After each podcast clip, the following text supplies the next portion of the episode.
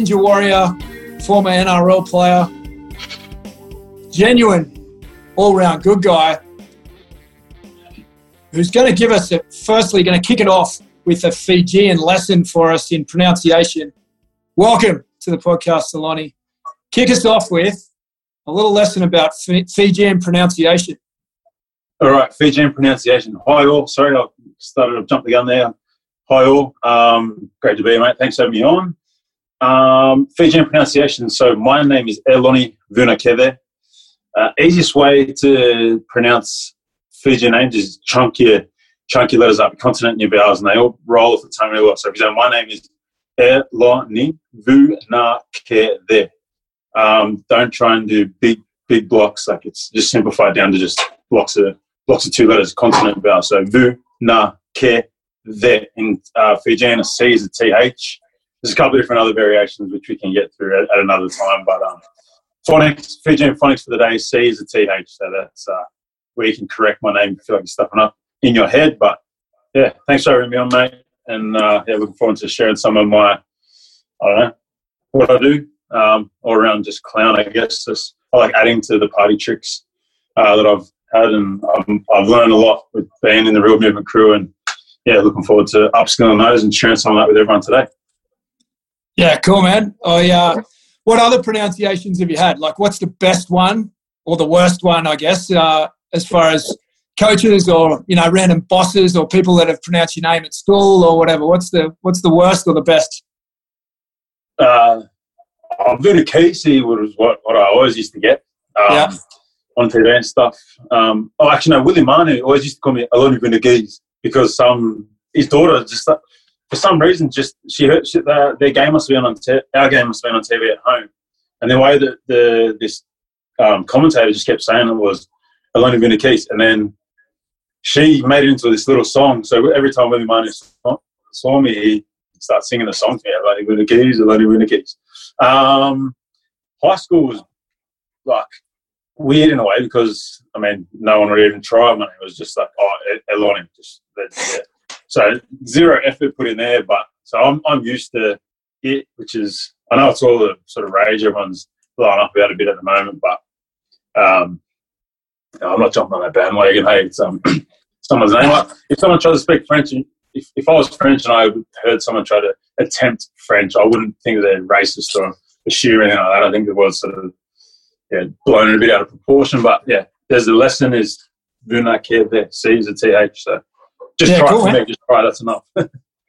Yeah, that's something I found over my career as well, working with a lot of Fijian, but more so Samoan and Tongan guys, that they appreciate you just trying to get their name correct, even though it's sort of outside of the names that I grew up with, you know, around school.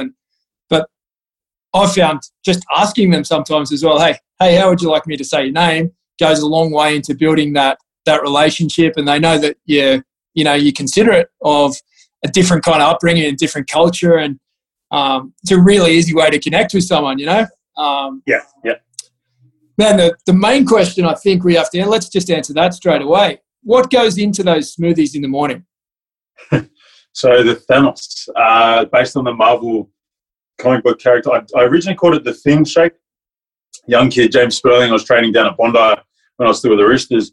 He said, mate, your shake's purple. You've got to call it Thanos. It was at the time when the Infinity War series was on, the whole Avengers movies were on, and Thanos was the big bad guy, big and overwhelming and overpowering bad guy.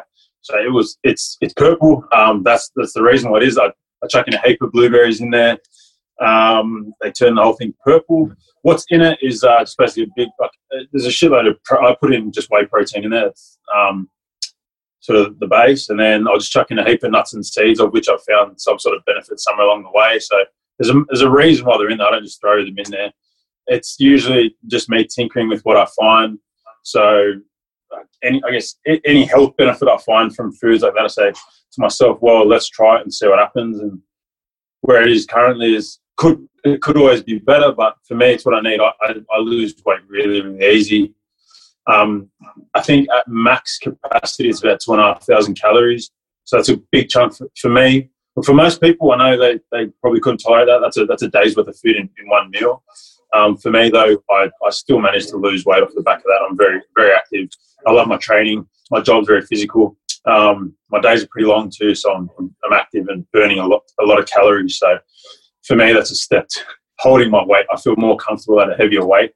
It allows me to be stronger too. So, yeah, Thanos is the shake, and that's its job. Keep me heavy. Yeah, man, they're epic looking things that you're chucking in there. Has nutrition always been a big thing for you, like, or has it been, you know, footy you had to be keeping your weight on, or, you know, where does nutrition sort of sit as far as the priority goes versus weight gain? And obviously, you know, you're in good nick either way, whether you're light or whether you're heavy. Where's nutrition sit for you as far as your health and performance?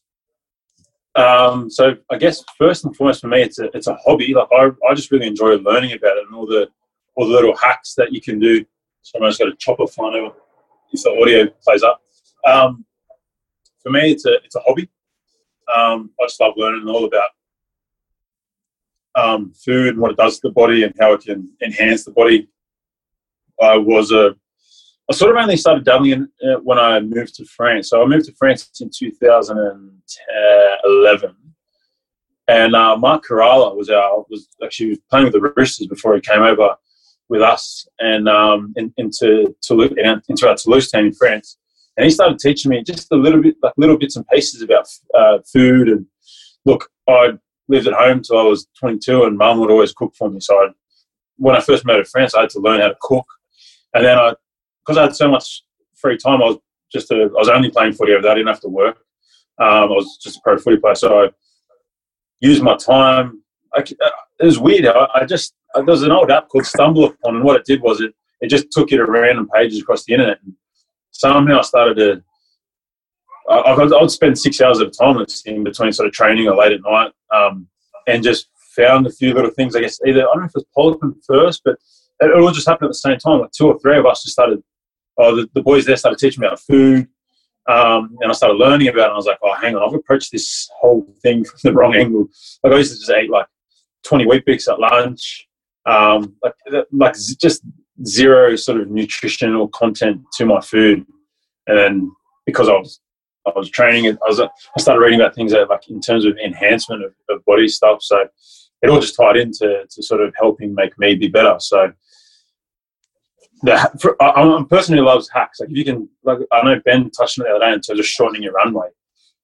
I saw applications of it and just basically tempered it and I don't know, not figured it out, but just try to apply it, and I feel it definitely helped. Look, I was probably predispositioned to it.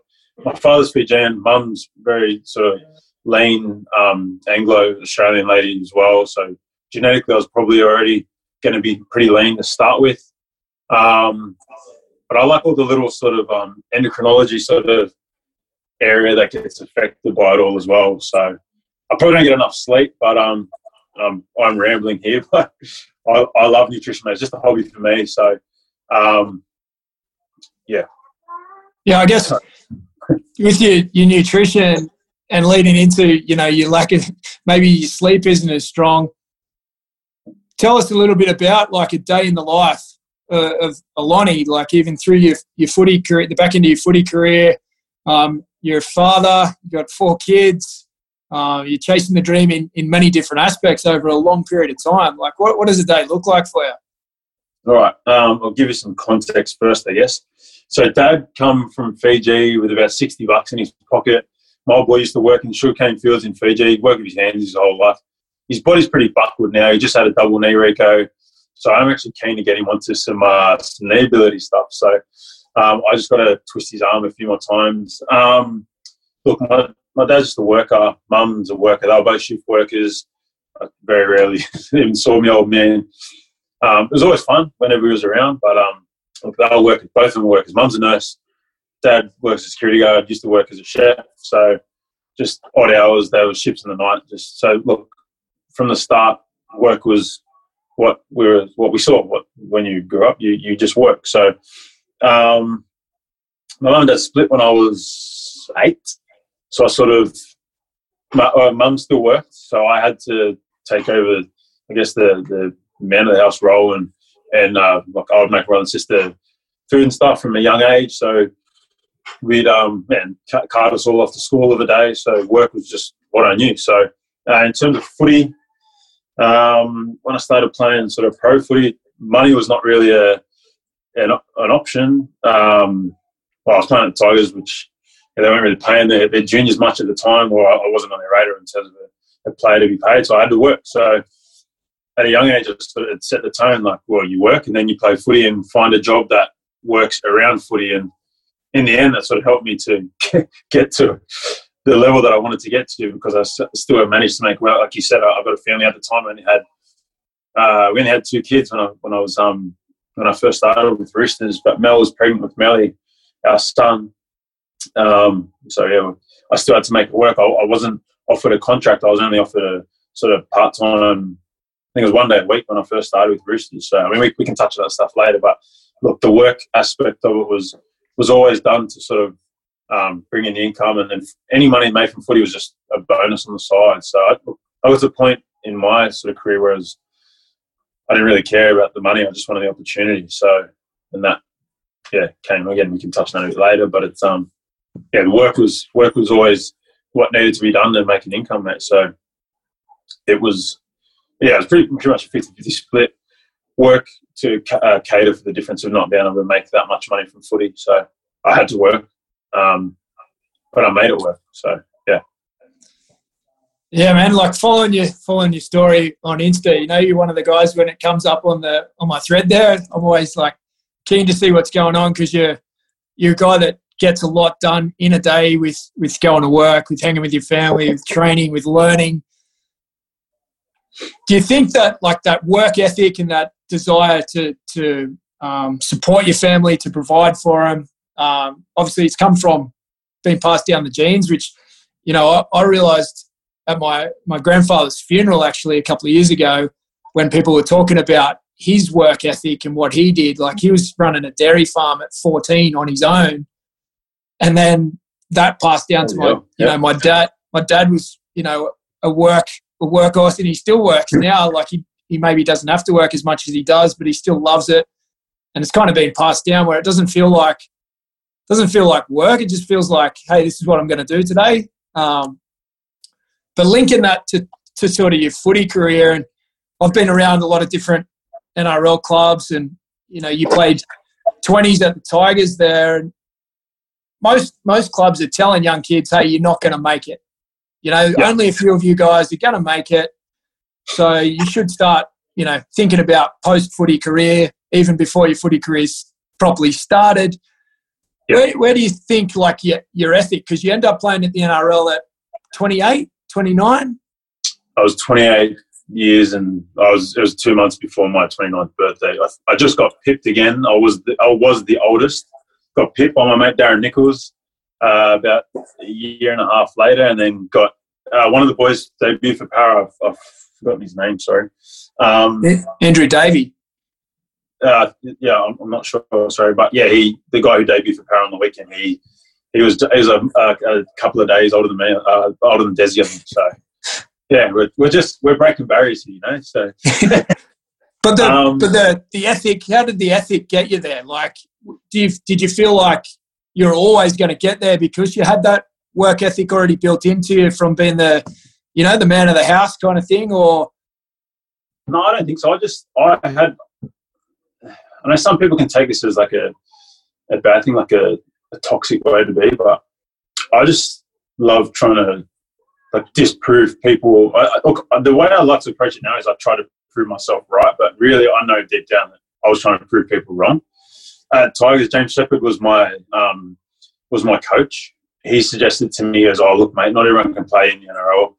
Why don't you do what one of the other boys did and move overseas, or just use footy as an opportunity to see the world? So I said, okay, well, let's put that in the memory bank somewhere, and we'll recall and use it if we ever need to. So there's another person. Look, I get along really well with Shep. I did message him sort of after I played, you know, and said, thanks for your help, mate. I had another coach I don't know why this is coaching's weird. Like, I've had coaches where, by all rights, they shouldn't give me a run, but they do, and then I perform really well for them, make X, Y, and Z team of the year or whatever, and other coaches who I wish gave me a run but didn't, and then they were the ones that ended up, I don't know, having that, I don't know, I just wanted to prove them wrong because they didn't believe enough in me. But look, whatever way you got to feel the fight, you do that. For me, that was my way. I had to prove someone wrong. I've got myself lost in my own thought here. Where were we at? Yeah. When you went to France and took that decision to go over there, and were you going with the intent to come back bigger and better as a player, or were you using that more as a life experience and? First, life experience. So I've been in the Tigers for 6 years. I trained with NRL once pretty much by accident. They were short and needed someone to fill in. So I was like, well, this is not going to work out for me here.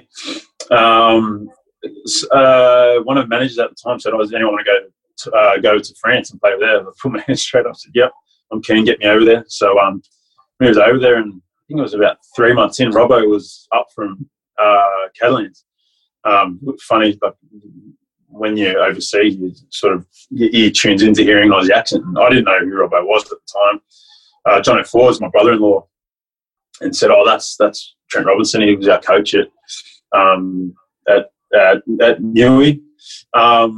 And said he's a pretty good dude. So I just went over and said, good day, nice to meet you. And lo and behold, I was almost 6 or 7 years later, gave him my shot. So, look, I had, in terms of whether I was going to use it to sort of take the next step up, I just went over thinking, look, I gave footy my best possible crack. My last year at Tigers, I wasn't even getting a run. I was 24. I wasn't getting a run at all. I'd be stuck on the bench all game. He wouldn't even play me. My coach, Paul Fletcher at the time, wouldn't play me. Wouldn't give me a reason as to why he wouldn't play me. Come round, I think it was June 20 in 2011. Actually, 2010, I wasn't even given another contract. I had to pretty much beg them to stay there. I did take a pay cut of whatever minimal money they paid me. I think they paid me $5,000 or something. It cost me money to play footy in the grade below the top grade in Australia. So there's a bit of microcosm into how professional sport sort of sits in terms of earnings. So for me, money wasn't really the thing. Like I don't know money playing footy anyway. I just wanted opportunity. So I wasn't getting a run at Tigers. I tried to leave and go down and play in Dapto. They were going to pay me like triple what I'd been paid for the year for like 7 games down at Dapto. So like, oh, okay, at least I get to play some footy. The day I tried to leave, they said, we just had half our boys leave, so you're not allowed to go. We're not going to clear to go and play there. But look, I'll get on the bench this week and play this week. Fortunately for me, I played pretty well. I ended up starting for the back end of the year. I've gone off on a tangent again. So when the opportunity came up to go overseas, I was like, look, I've given it my absolute all. It got me pretty, not nowhere, but it didn't get me as far as I would have liked. But I tried. I tried my absolute hardest. I tried to even get out and go elsewhere for another opportunity because I knew I just needed to crack somewhere. Actually, it was Dave Gower who suggested to me to come down to Dapto. He just moved to Dragons at the time. So look, mate, they paid pretty good money and there's an opportunity to go through the Dragons system. I said, oh, look, it's probably better than what I'm getting here. I had to go and play park football with one of my closest mates growing up because I wasn't even getting a run. We didn't have an alternate team. So I just went and played, ended up playing with just some schoolmates on the weekend to try and get a run. So I still had that determination and fire in me to play. But when I went overseas, I don't think I was approaching it from the point of view of progressing and doing anything better. It probably changed during a conversation though with Nathan Ross. It was weird. When we often reflect on it, the two of us were sitting, we both fell over together. I met him at the airport. I didn't even know who he was. We changed. He thought I was like a pure fresh Fijian. When the first email I sent to him said, "Mate," I just said, and he always like quotes me. And he goes, "Mate, when the first email you ever sent me was, do you have a PlayStation and a laptop?" Because I was asking if he's going to take them over, but he thought I was asking him to try and take them off him or something. Anyway, so he thought I was this big, like freshie from Fiji. When we met, we got along like a house on fire, mate. So we flew over to Toulouse together. When our partners both came over, this was at the back end of our stint of that first year. And I remember me and Rossi were just sitting on the floor. Mel and Nakia were sitting in the other part of the room, and me and Nathan looking outside like, man, how cool would it be to one day go back and play the NRL? We sort of just said it as a throwaway. Nathan, when he says things, they're usually pretty genuine. I said, oh, yeah, it'd be pretty cool, guys. I still had the dream there. I didn't know what the path looked like, but I guess that was the start of the whole sort of, I guess, progression of heading down that path. So, yeah, that was the longest end-winded answer, but I hope I sort of, yeah. Yeah, man, well, it shows like the persistence had to keep going, but I guess turning up at the airport and spending 24 hours with Rossi on a plane, that would have been an experience in itself. He's a full energy guy, and maybe the guy that you needed to have around you to keep that fire going or keep that that real desire to chase the dream. Because Rossi always, I only met Rossi in 2015. Yeah. And man, that guy still knew he was going to make it to the NRL. Yeah. Even though no one else did, he knew. Yeah. He's definitely a very infectious character, His energy levels are up there, and he's always uplifting. Like even at his worst state, he's very uplifting. So maybe it was, it was meant to be. We had to, had to meet that way. Loves his jiu-jitsu. Choked me out. Like we had this muck around Wrestle Day, and he choked me out. I don't know. He just brings so much energy. I love him, and yeah, maybe it was that. It's probably one of those chance encounters. Mate. I just read The Alchemist, so it was, probably one of those encounters, mate. So yeah. Yeah. Well, he. Maybe, finding each other and helping along the path. Like, if you guys reflected on that, you both made the NRL at the back end of your 20s. Like, that's a pretty cool thing. Like, it doesn't matter what happens to get there. Like, making that achievement and showing that persistence and that desire and that fire, to me, that shows a lot more than, some guys that get their chance at 18 or 20 or whatever and they play 200 games. Like, they actually, some of those guys never had to overcome many obstacles. Where I feel like for you guys that just kept chasing it, that you're actually learning a lot of life lessons along the way that's going to set you up for success, till you're an old fella, not just a sportsman, Like you got more – do you think maybe you got more more strings to the bow, or you're not defined? You're not defined by your football career. How a lot of young guys, they really don't know what else they are as a person other than – an athlete, So, do you think that that process and that journey has set you up for the next phase too? I like to think so. I don't. I still. It's weird. Like, to be honest, I didn't spend that much time in the NRL sort of environment. I guess you could call it, across my sort of total span of footy sort of life. It's great being there. But it's hard. I still find it hard. I drove past Moore Park yesterday. I want to see if the boys are out in the field. I was heading down to get some new shoes and go for a swim at Bondi. So that I'll just drop in and see if the boys are training, and just all the little sort of emotions and memories and stuff sort of flood back in again. It's cool, but I feel I'm pretty lucky that I did have the path that I have, because I think a lot of boys are going to struggle when they are done. Like the examples that you said, that start at 18, and when they get to sort of 30 and their body's broken down and they haven't exercised their mind enough, they're not going to be able to, they're just going to come up with some sort of tough scenarios and situations that I don't know that they've prepared for yet. So definitely being exposed to that sort of stuff has helped me. I still get affected by the, not being in that footy world, but look, I'm hardy enough and resilient enough to rely on the other skill set that I've managed to sort of grow within that time period too, and before that time period. So to answer your question, I guess, yes. But it's not anything that I really think about. I guess I have the skill set there that I can just fall on. If I need to find work, okay, I can find work. I know how to sort of network and and I can drum up a job for myself if I need that. So now it's just honing that and finding what I really, really sort of want and head down that path. So it's a cool learning experience in itself, and you got to go through it to sort of know how to do it. So yes, I can fall back on that, I guess, to answer your question. Yeah. Before we move on to the next phase, finishing off the lessons learned from the sort of career in footy as a player, before we get onto the coaching and then the next chapters, how did you find out that you were playing and sort of that first game, and how did you feel when that when that news was broken to you? Yeah. All right, where was I?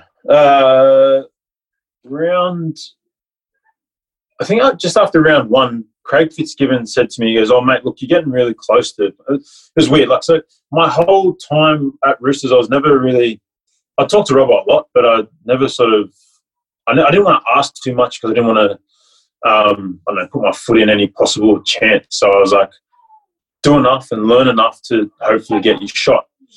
I didn't even put a date on it. I just thought, okay, just work as hard as you possibly can. Again, coming from the working background. And hope that it comes, I guess. So it's probably not the greatest way to go about it, but I just thought, look, I'm just going to work. I'm a worker, so I'll just work. The only thing that kept me there, I'm pretty sure, was because I'd done so much running with work for the year prior to that, so many Ks on the road, I was shit at Wrestle. My first day at Wrestle, I got thrown out the window by Boyd. They literally just destroyed me. And I even said to Fitzy at the end of my first Wrestle session, I said, "Mate, what's going on? I'm just as strong as those blokes, because I knew from the numbers in the gym." But I couldn't. I just kept getting dominated by absolutely everywhere. He goes, "Mate, relax." He goes, "You're forgetting that these guys have done 8 years of this." He goes, "This is literally your day one." So he goes, "Like, don't beat yourself up too much. Just learn quick and adapt." So, I keep losing my big train of thought. Sorry, I've been up since 3 o'clock this morning, mate. But I'll try and keep you on track as best I can. I've digressed again. Just trying to lay a bit of context around it all. Yeah, man. That's debut, cool. Story there. Came about. Oh yeah. So Fitzy said, "Mate, look, you're a chance of playing." The whole time of my time, I went there day one of pre-season, not knowing what days I was going to be there. Just with Robbo said, "Oh mate, look, just come in every Thursday." I guess it wasn't ever really you will be here this day, this time, for this many hours. It's just I don't know. If it worked, you come in there. It's pretty much if you can come in every Thursday, come in every Thursday. After week one, I was looking at our sort of roster for the week and comparing it to my work week. And I rang Rip Taylor, my coach, and I said, "Rip, I can make most of these sessions. Can I make this work?" He's like, "Mate, look, I wouldn't just jump the gun yet. Wait till your day comes up and then ask Robbo in person, face to face." I said, "All right, sweet." So look, Robbo was nice enough to sort of let me juggle the two, working full time and training when I could. I was lucky; I'd finish work at 9:30. I'd drive straight to training after having run 8Ks and lifting 1,000 bins or whatever it is at work. I was so pumped and keen to go and train and Roosters, any first grade, let alone Roosters. I'd park my car, jump straight in my car after the run, drive to training, jump out of my car, strip off my work kit, chuck on my training kit, boots on, run across the car park, straight into the field. And Robbo just said to me, he goes, "Are you sweet to go?" I was like, "I'll do one lap, do my own mobility, and just jump straight in." And if it was conditioning, look, where I was going with this was, I didn't really know what I was at, but I thought, look, if I get given the opportunity, I'll take it with both hands. I was shit at Wrestle. My defensive level of ability was still poor comparative to everyone else in the squad. Skill was terrible compared to everyone else. But I could run. I was fit. So I just said to myself, you can't win anything, but you can probably win fitness. So I just went and ran and won every single bit of fitness that I possibly could. I get beaten speed. But I was like, just try your absolute hardest to win what you can win. And off the back of that, so a couple of other Wyong boys got given an opportunity the year before, and they got up until Christmas and were told, "Look, not required." head back to Wang, and if we need you, we'll call you. Or don't call us, we'll call you. So I said, look, get to Christmas and reassess. So got to Christmas. I was waiting for the tap on the shoulder at the Christmas party. I was like, oh, this has been pretty fun. Never came. Like, at the end of the night came, no phone call, no text, no tap on the shoulder. Okay, we'll just blow up day one, pre-season. In-season starting.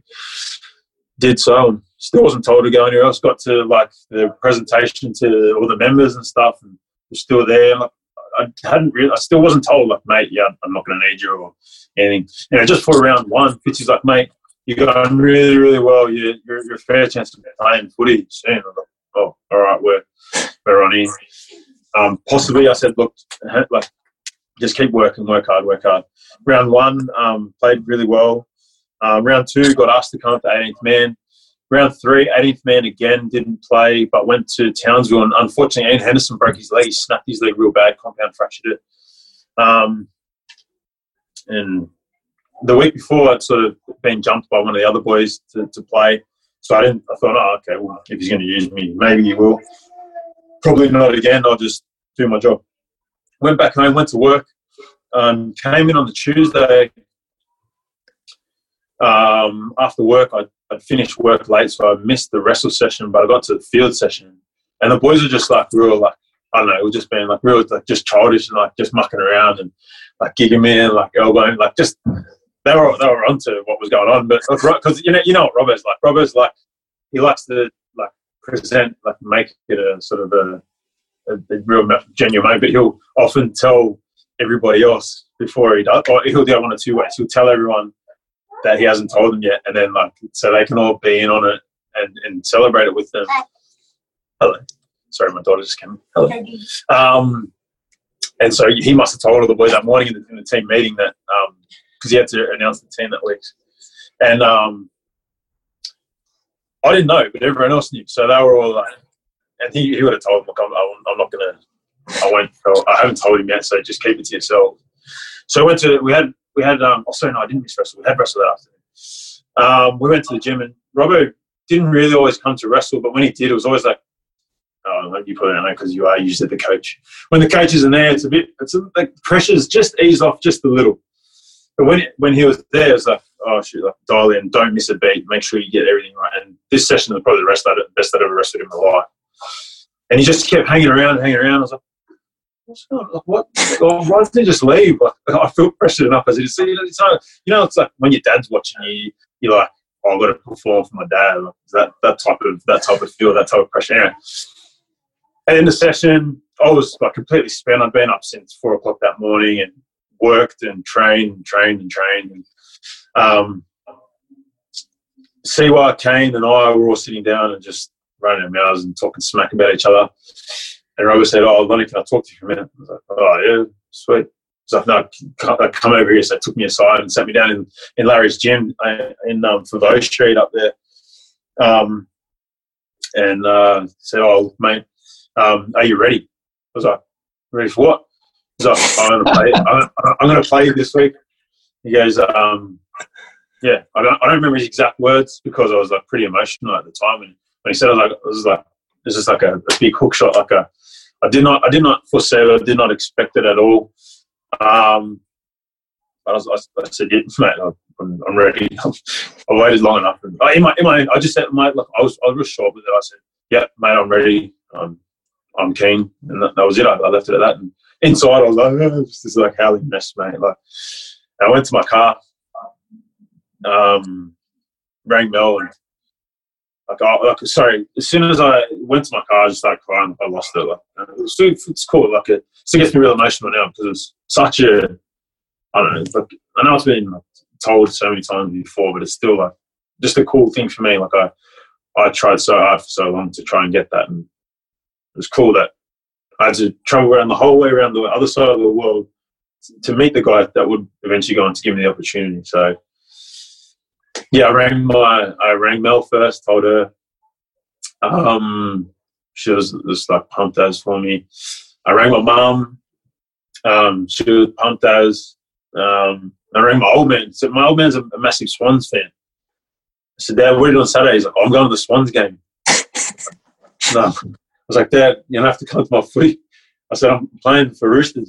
And he's like, oh, because he's like the biggest, like, he works at the entertainment quarter where Roosters are based out of, and he's, the Swans are based out of there as well. So he's real good mates with Warren Goodsey was there, and like the CEO of the Swans, like they all just love my old man. So he's like the best mate. So when the Swans are on, it's like it's game day. Like it's his, he lives and breathes the Swans. And he's like, oh. He's like, my dad's still a bit of a freshie too. So it's like a bit hard to really understand what he's saying, how he's delivering it or saying it. And like I can't remember exactly if he had to like go and run it by someone or like back to me on it, but I was like, Dad, like, come on, man, like. This is what we sort of worked towards for so long as a kid. And the cool thing about my old man, like he was always a good sort of perspective, like sort of realignment for me.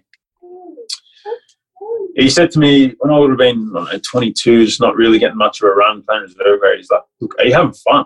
I was like, I had to think about. Like, I said yes because like you just usually say yes when you say, and someone asks you that, but I genuinely wasn't, and that was sort of a big. For me, that ended up being one of the big, like, sort of changes for me. Like, as soon as I got down and, like, dumps about it, like, my performance went down, and then I was like, I had to, like, at the top of every tip sheet I ever wrote for myself was have fun. Like, just go have fun, trying to wreck as many people as you possibly can because that's the way you sort of perform your best. So, yeah, the debut was really cool. I got to debut... on Allianz against Manly in round 4 in 2016. And people try and say to me, like, oh, what's it like? It's like, I mean, I know you've probably heard it a million times before, but it's literally like I was in a dream, like just watching myself above myself. I'm like, my first tackle was on, I think, George Tafua. I think, I don't know, it doesn't sound right to be making the tackle with Fergo, but they were coming out of their end. And, yeah, it was just it's completely surreal. It's like you're just watching yourself from outside of your own body. And super thankful and super grateful for everyone that helped me on the way. But it was cool, and it's worth the chase, no matter how long it takes. It's even if you get one, it's all worth it for that. No, I guess touching on that, I wish I had aimed for like what we. I know the lesson that you helped with Baha, and that's what I try and teach other kids now.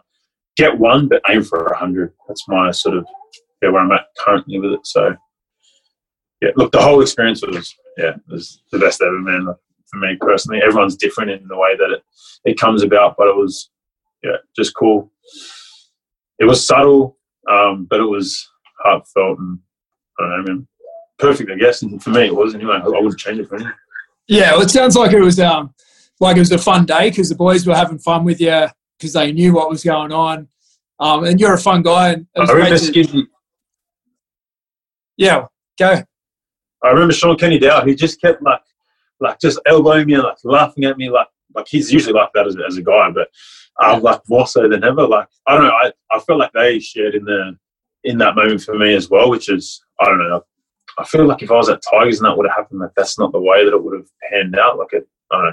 I love Roosters, mate. Like, and it was really cool, like the way that they sort of all held that back from me, knowing that. I mean, they saw what I did. Like, I would some days I'd finish training after. Like, some days I'd come in from work, get buckled at training, and have like a monster session. Some days I'd park my car on the field so I could run straight off training and drive back to work so that I could make the morning's training session.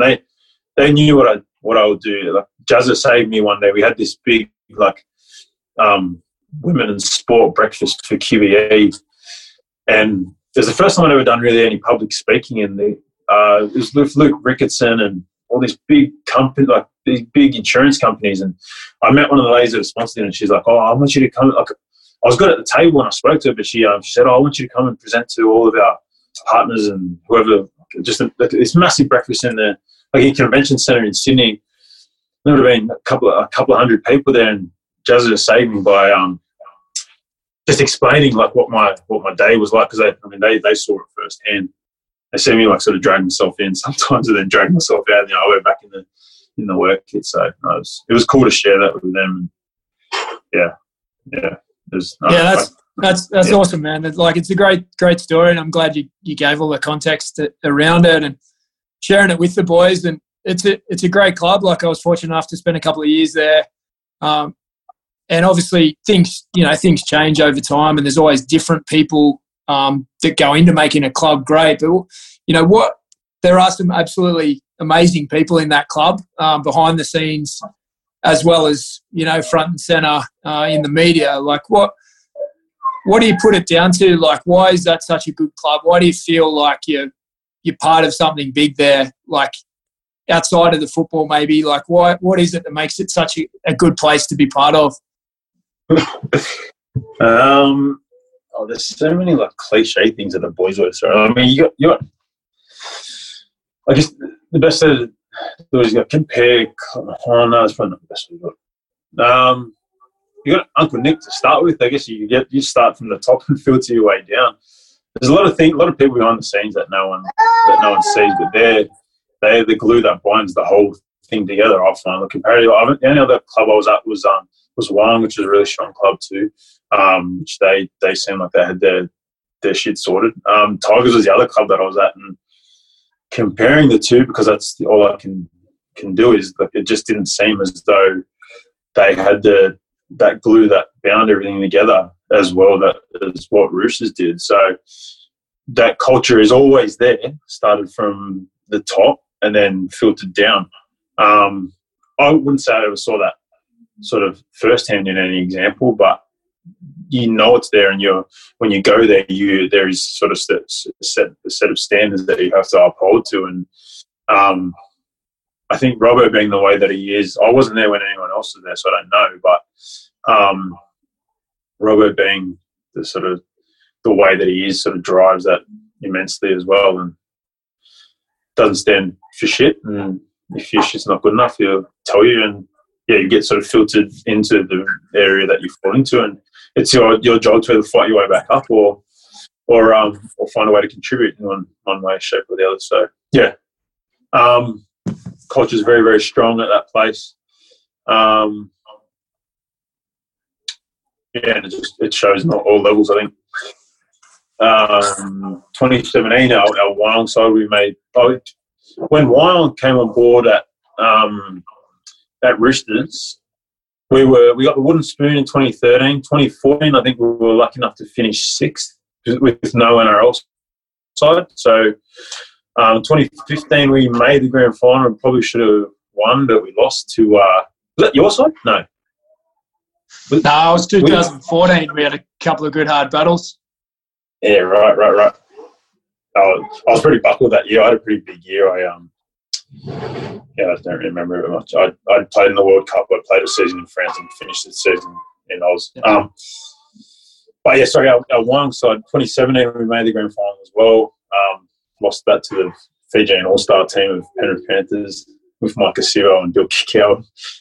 Plenty of strong players in there that were all going to – they're pretty much on the current NRL side of Penrith now. So, look, we had a strong we had a strong sort of base at Wyong to start with, and then when Roosters came on board, the culture they have sort of ingrained to us through our association with them, and it just sort of upped our sort of level. I know at Wyong we were always a force to be sort of reckoned with. Everyone hated coming up to play us, and we just had that sort of powerful, strong culture of Roosters ingrained in us too. So, being in those environments helps you and promotes you. And yes, it's cool being in it because you try to figure out how to replicate it in other facets of your life, or would love to see other places. Like, so look, I'm a Tigers junior through and through, and I would love to see them succeed, but I just don't see it happening. Look, a diehard at work told me that. Look, we're on the up. We're on the upward trend. I'd love to see it. I need to see years of consistency to say that is what's happening. Look, I'm a massive Tigers fan at heart, but I just don't see it happening. Yeah. The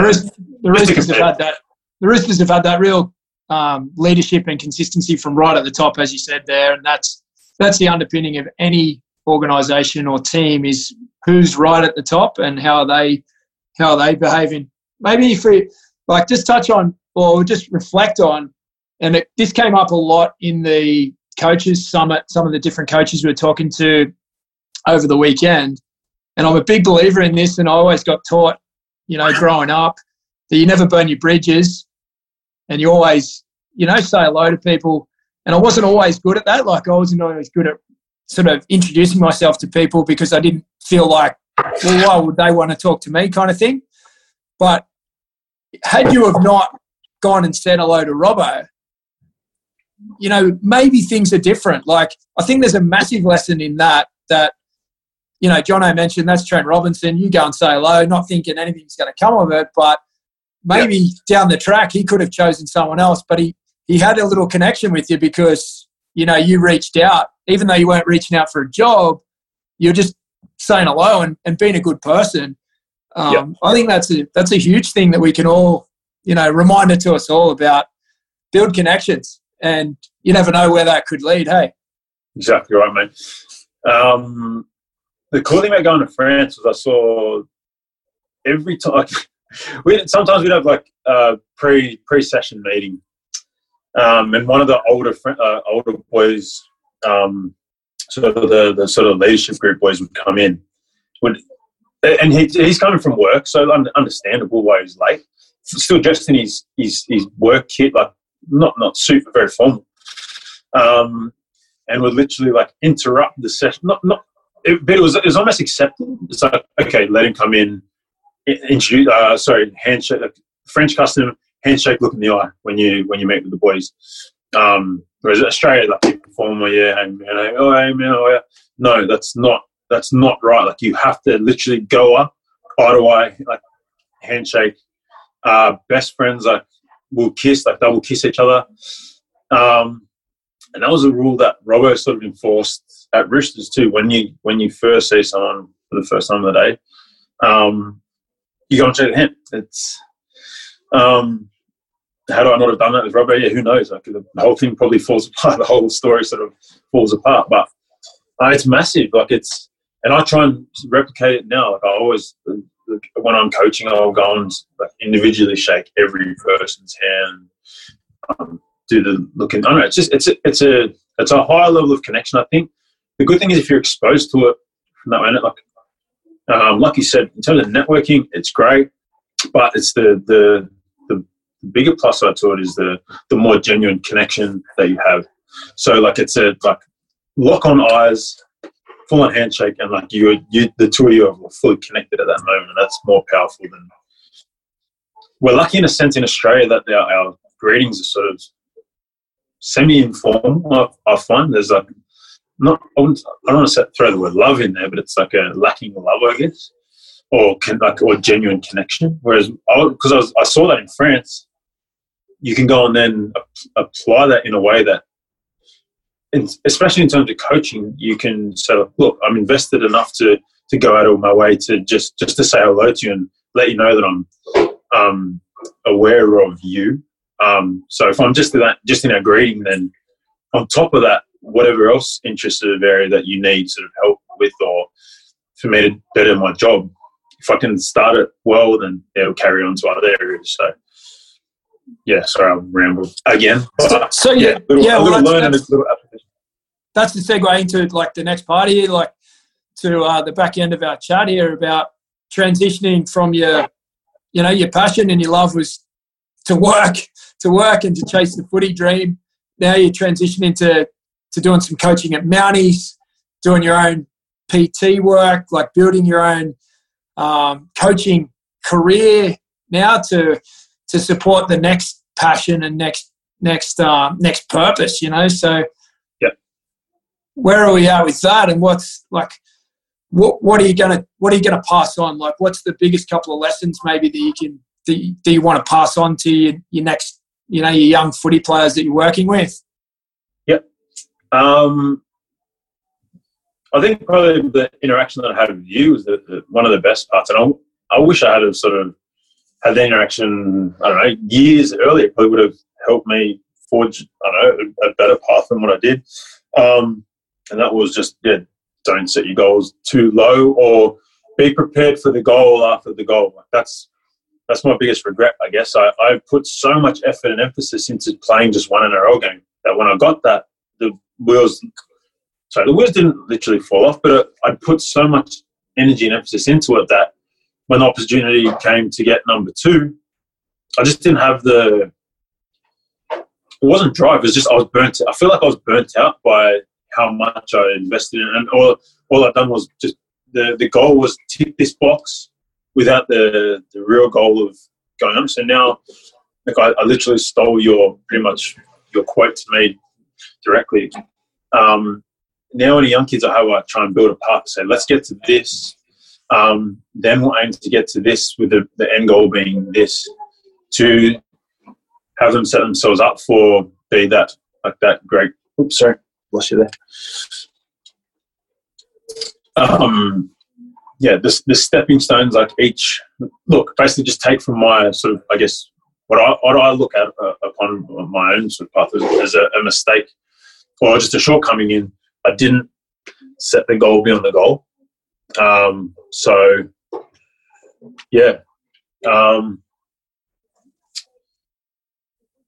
Like a lot of the main footy player that I work with at the moment, he wants to play in the NRL too. So yeah, I said, look, I basically just stole what you said. 100 games, yeah. Yeah.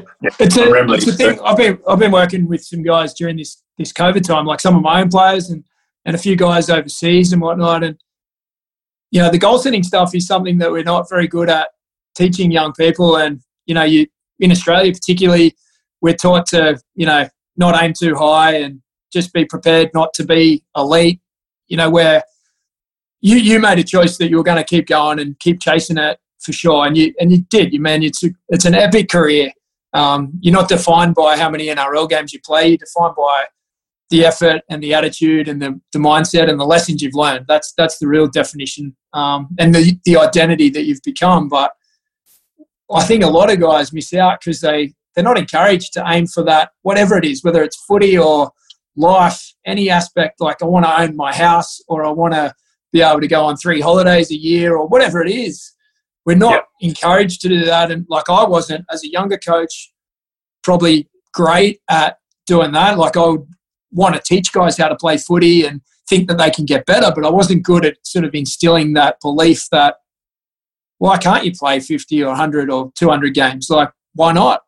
And when I sort of realised, but it had to come from me, myself first. Like when I started to think differently, I was then be able to translate that to footy players. And there's nothing more satisfying than getting somebody to shift their goal and chase, you know, just watch the process and watch them chase that.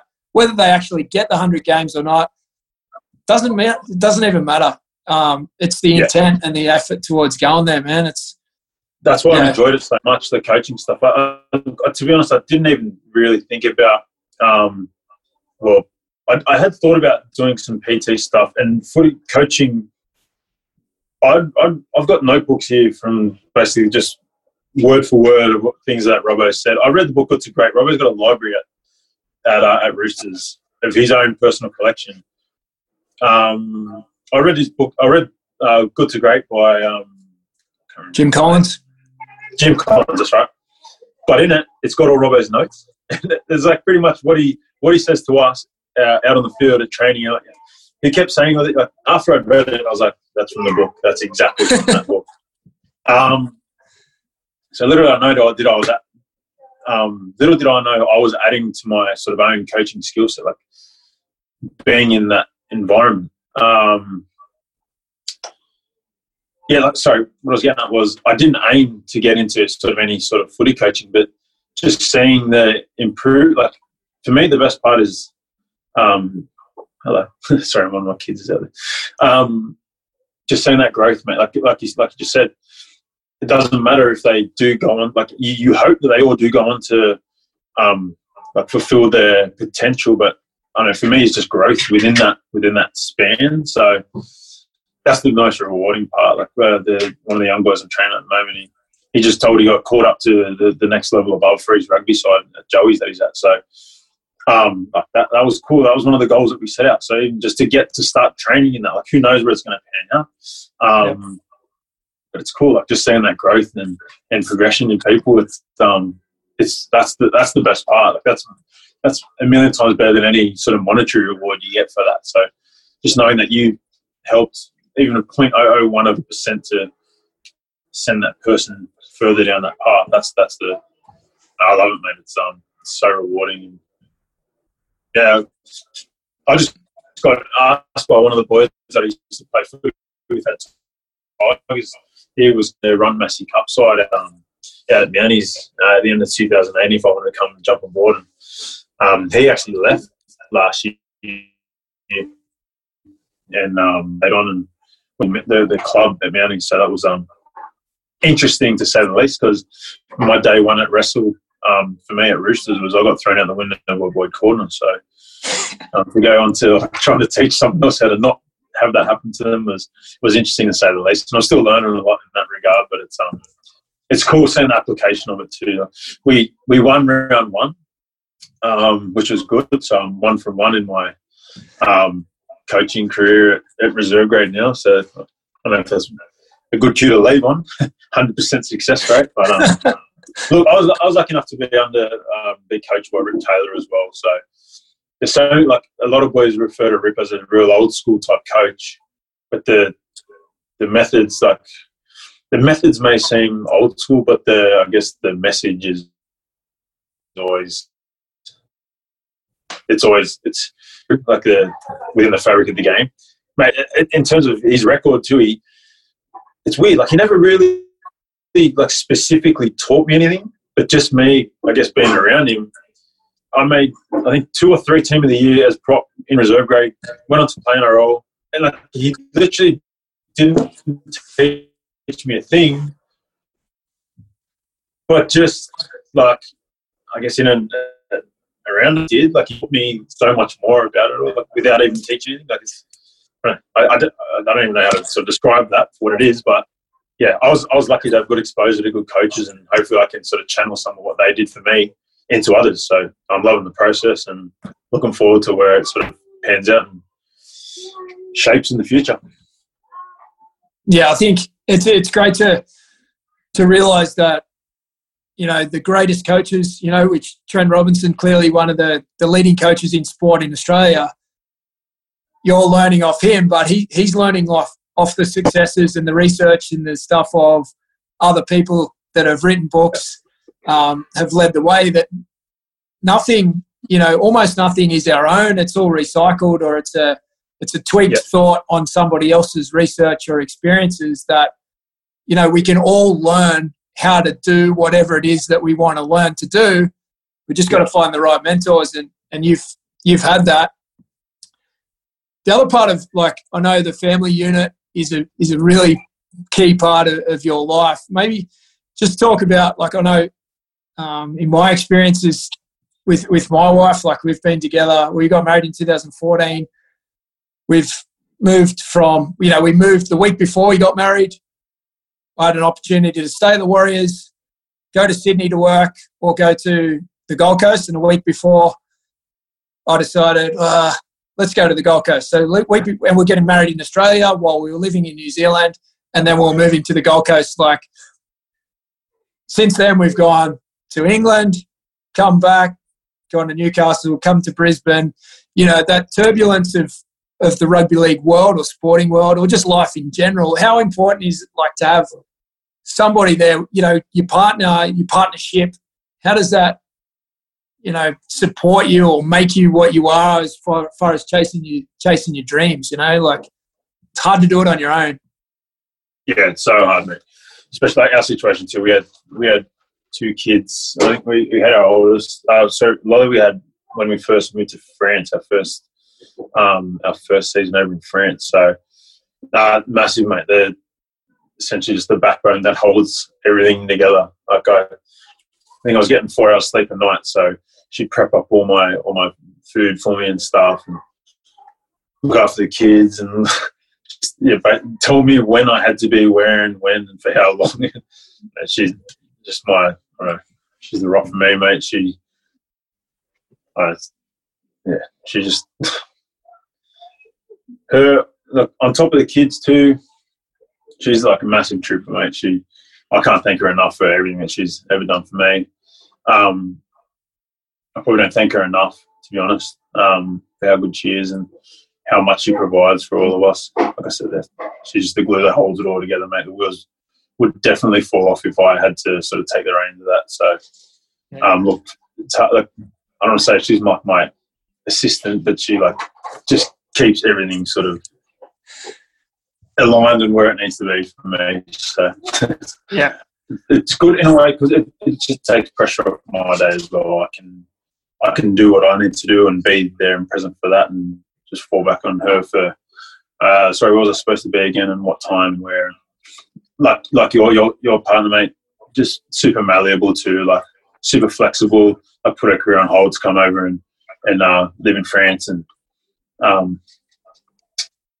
like sacrifice so much too, like in terms of time and her own time, just to come and, you know, help me achieve what I sort of desired and had spent so much energy on trying to get. So, no, I can't thank her enough, mate. And what she does for me, more so for the kids too, like they've got a really, like, real beautiful, loving mum in Mel.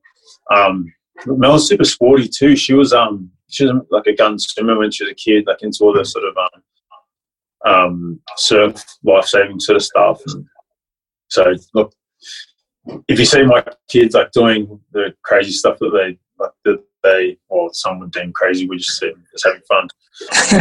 It's not just me. Like, Mel influences them just as much as I do. She's probably a bit smarter in the sense that she, like, will stop them from doing anything that I would say, oh, no, like, let them go. Like, she's a smarter way in that regard because she's always, like, super concerned for their safety, so...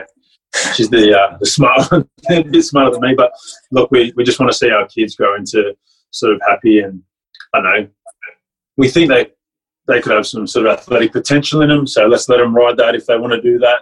If they want to go down the creative path, we're trying to raise little humans and give to them what we feel we didn't have from, not because our parents didn't want to, but I just feel like that education in terms of sport and creativity wasn't really as big a thing back then, like that era of the 90s, like late 80s, early 90s. So we want to give them, and I feel what we have access to now is a broader arrangement of information. So we just want to grow little, strong and beautiful people. Yeah. Yeah, man. Maybe, like, to finish. Yeah, mate. You know, cool, man. To finish off with, man, we've seen you on some other athletic journeys in the Ninja Warrior. We're going to see you on TV again very soon in the upcoming series. Tell us a little bit about how that came about, and maybe the challenge of stepping outside your comfort zone and putting yourself in front of a TV audience, you know, like in something that you're not, you know, you haven't been, you know, probably playing footy for 20 years, then straight into something alternate. Like, that's pretty daunting, and, you know, very respect that you've taken the plunge to really challenge yourself beyond where you've been before, post-footy. So talk to us a bit about that to finish this off. Yeah, Ninja Warrior, it's a bit of a, it's weird, like it's funny, like a lot of people would come up to me in the street and say, oh, mate, I've followed your footy career and stuff and enjoy that. But it just exposed me, I guess, to a different array of sort of society. It's a really, really watch and love show by a lot of people. And it's on TV. You don't really see, like, footy's on TV, a couple of other sports, but there's nothing really encouraging people to get out of their lounges and their lounge rooms and get up and be active. So it's cool, which ties in for me. I'm a super active person. How it came about, Paul Gallen entered in season 2 of Ninja Warrior. Bowie Ryan did season 1. So they always had a couple of footy players in there. Season 3, they asked Gal to go again. Gal said no. Gal and I both have the same manager in Dave Gower, and Dave said to me, knowing that I just retired in the end of 2018, said, "Show Ninja Warrior, would you be keen?" Ding, all the lights in my head go off, mate. You said to yourself when you were 6 watching Vulcan on Gladiators that you would take that opportunity head on if it ever came up to you. So I said, mate, where do I have to be and when? I'm 100% down to jump on Ninja Warrior. In terms of skill set, yes, I probably don't have the skill set, but I spent so much time on trampolines as a kid. Every set of monkey bars I ever went on, I was in the show Gladiator. So somewhere along the way, I've done the reps. So I knew it was a slight chance. I actually think I performed much better than I sort of anticipated I would when I went on there in season one. In season two, my season two, which is season four, I'm still not allowed to say anything yet because you have to watch the show to find out, which airs this Sunday. So yeah, it should be a fun 3 weeks. Very cool season this season. So just jump aboard and have a watch. Yeah, mate, for me, I had to change my training up to go in. I had about 6 weeks' notice. 3 of those weeks I sort of was in in limbo. Like, I didn't know if I was on. I didn't know that I wasn't on. So I said, I'll do a little bit of training. With 3 weeks out from the show, they said, yeah, all right, we're gonna take you. So I was like, all right, shit, I have not done anywhere near enough work here. So I just pumped through whatever I thought now, which was the complete wrong thing to do. Was the way to train, was the way that I trained. Yeah, it panned out not being super great prep, but look, the experience was, I wouldn't change it. It was outstanding. I probably would have not gone in the water, but yeah, if I had to have my way at it again. Yeah, but no, it's great, mate. And yeah, it'll be on TV this Sunday, so tune in if you're keen to see a few big humans flying through the air. Man, we could chat for ages, man. You got an epic story, and you're a leader in the community. People are following what you do. You're a great example for the kids in your own house and those that you're coaching as well, man. So credit to you, and thanks for sharing your journey with us, man. Appreciate it. Thanks, mate. Thanks so much for having me.